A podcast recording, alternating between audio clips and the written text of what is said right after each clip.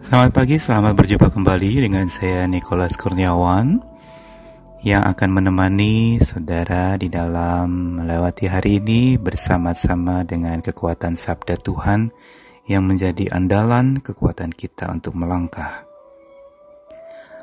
Roma 8 ayat yang ke-14 sampai yang ke-16.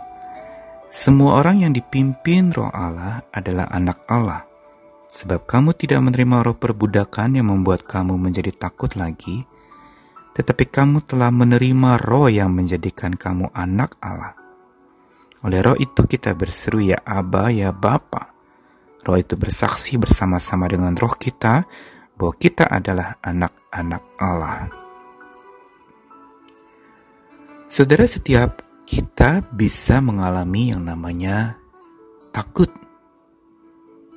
Lawan kata takut di dalam kamus dikatakan berani. Sama kalau kita mendapati seorang takut, kita mengatakan jangan takutlah, ayo berani, kamu pasti bisa.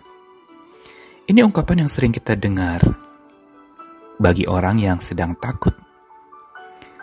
Tetapi tahukah saudara bahwa kitab suci justru memberikan sebuah perspektif yang berbeda? Menghadapi orang yang takut, Sesungguhnya Tuhan tidak pernah mengatakan, "Ayo, kamu berani. Ayo, kamu pasti bisa."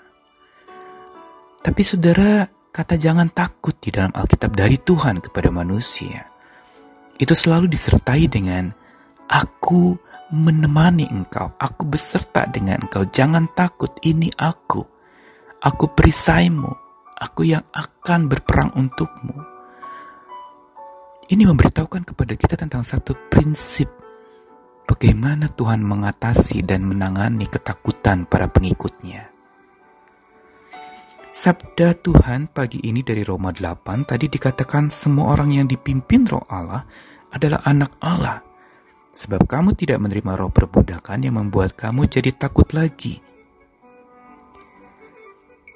Bagian ini ingin memberitahukan kepada kita tentang sumber keberanian yang kita bisa miliki untuk mengalahkan rasa takut itu.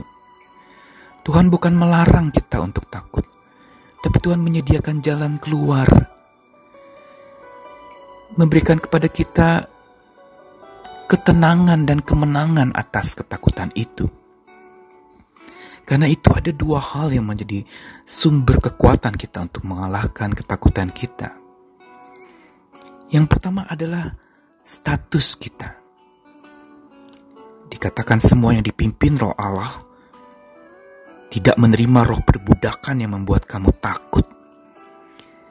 Ini menegaskan kepada kita bahwa status kita bukan budak tapi anak. Dan ini memberitahu kepada kita bahwa sebagai anak yang jelas beda dari budak, kita harusnya tidak mengalami ketakutan itu karena kita bersama Bapak kita. Seorang anak takut ketika dia jauh dari orang tuanya, dari bapaknya. Tetapi ketika kita sadar bahwa kita selalu bersama dengan Sang Bapa, status kita sebagai anak ini, ini akan membuat kita sadar bahwa saya tidak sendiri. Dan di situlah ketakutan bisa kita kalahkan. Bukan kita hilangkan. Kita kalahkan itu kita tidak didominasi lagi oleh rasa takut itu. Karena status kita sebagai anak Tuhan kita. Ini yang jadi kekuatan kita untuk melangkah lagi. Dan yang kedua, bukan saja status kita yang menjadi sumber kekuatan kita untuk mengalahkan takut. Tetapi berkaitan dengan status itu, Tuhan itu akan urus hidup kita. Bukankah ini fungsi seorang bapak yang mengurus anak-anaknya? Di situ dikatakan bahwa anak itu sebagai ahli waris yang berarti berhak menerima janji Allah.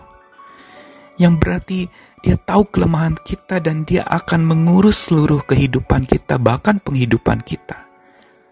Bukankah Yesus juga katakan di dalam kisah burung-burung di udara dipelihara, apalagi Bapa di surga memelihara engkau. Hidupmu ada di tangannya. Engkau akan diurusnya.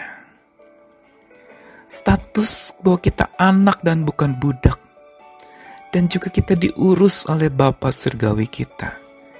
Ini akan memberikan kepada kita satu kekuatan untuk mampu mengalahkan ketakutan kita. Yang sekali lagi bukan menghilangkan rasa takut itu, tapi berjalan menelusuri belantara ketakutan-ketakutan kita bersama dengan Tuhan Bapa kita. Sekarang saya tidak tahu apa yang menjadi ketakutanmu. Ketakutan saudara. Takut masa depan, takut pada saat kehilangan pekerjaan, takut ini tabungan saya sudah habis.